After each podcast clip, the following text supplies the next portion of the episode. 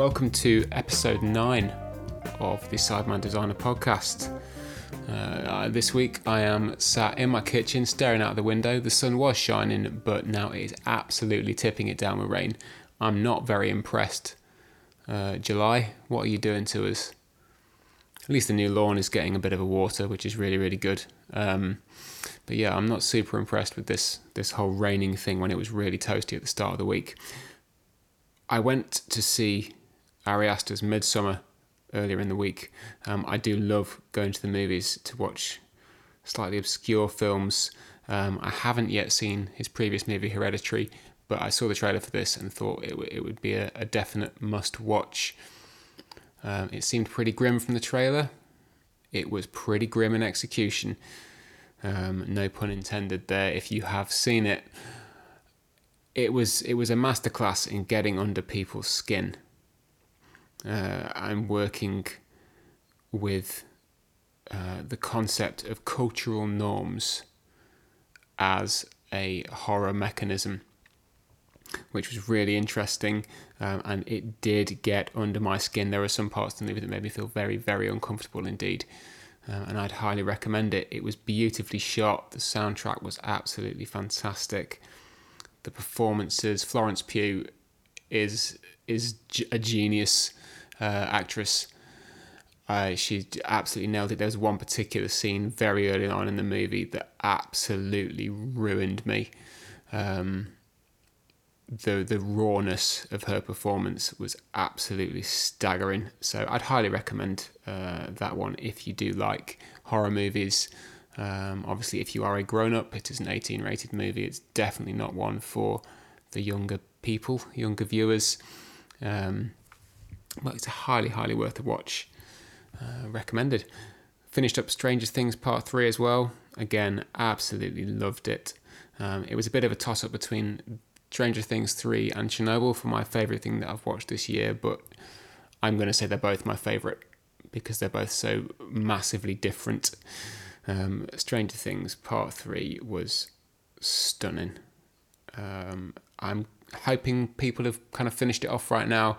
Um, it punched me square in the feels, uh, and uh, yeah, I was feeling pr- pretty bummed out the following day after watching it. Um, I'm going to go back and rewatch the whole lot again, probably over the summer, because I want to relive that story.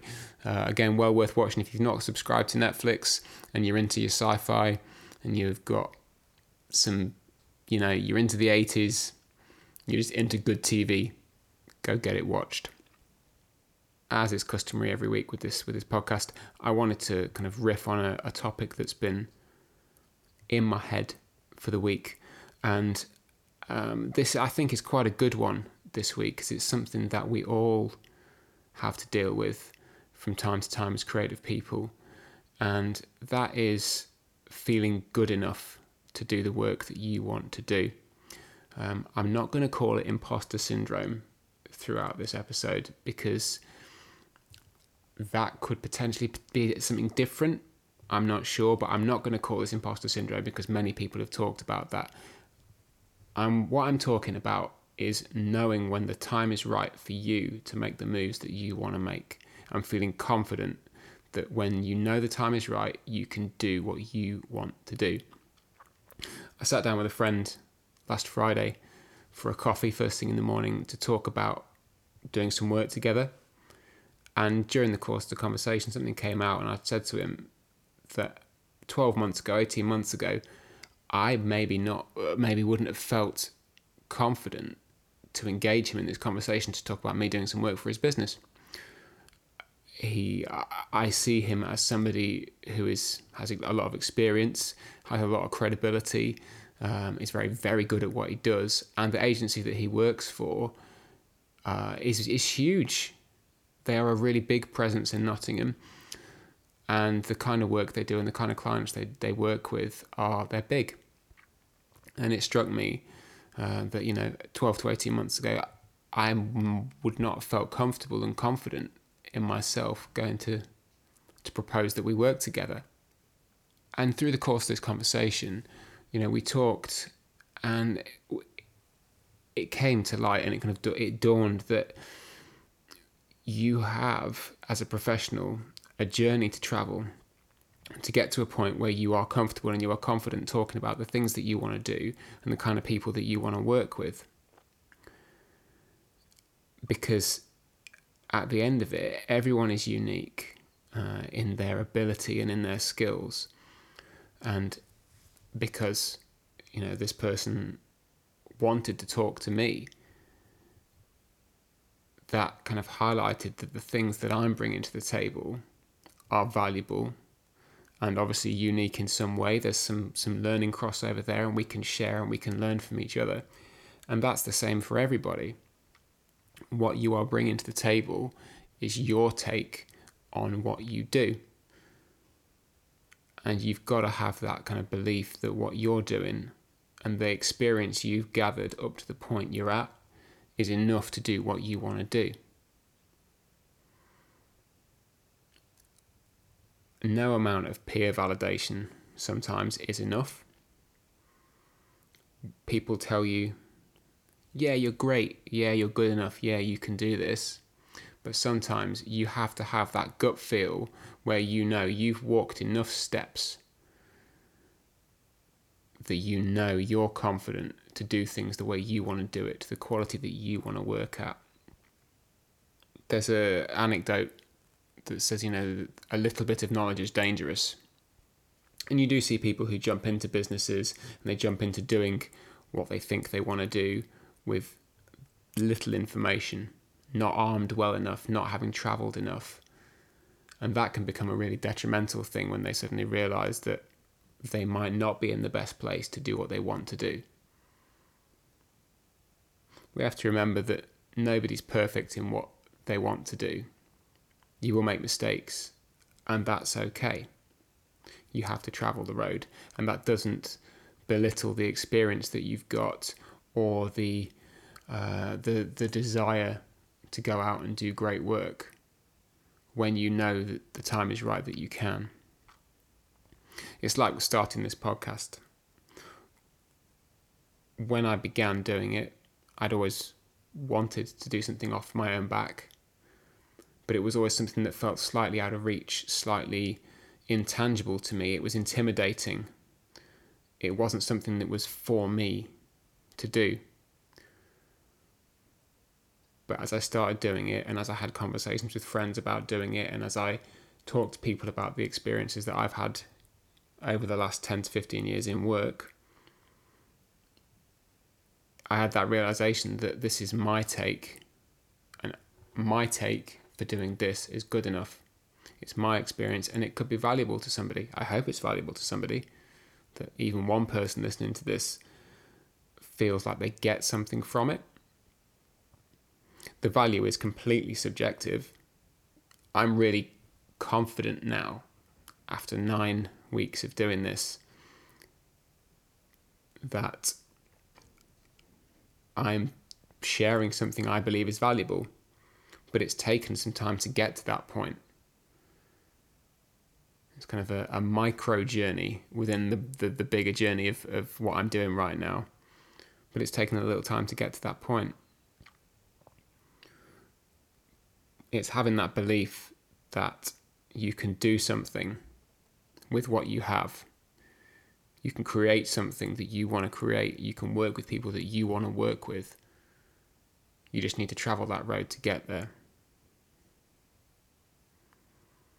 Denise Jacobs wrote an amazing book called Banish Your Inner Critic. Silence the voice of self doubt to unleash your creativity and do your best work. It is one of the titles that feels most relevant to this podcast, especially being good enough to do what you want to do, supporting the people that you want to work with in a way that works for both of you, doing your best work. And I, I grabbed it off my shelf today and I flicked it open where my bookmark was, and it landed on page 206. And the heading for that chapter was You Are Enough. And Denise wrote, what would happen if you stopped doubting yourself and tuned into the fact that you've got this? that everything you've seen, experienced, learned, thought, and accomplished has come together to create a unique, singular, and extremely capable you. That right there was enough for me to know that what I'm doing right now is the thing that I want to do. And I have traveled the road that got me to this place. The time is right.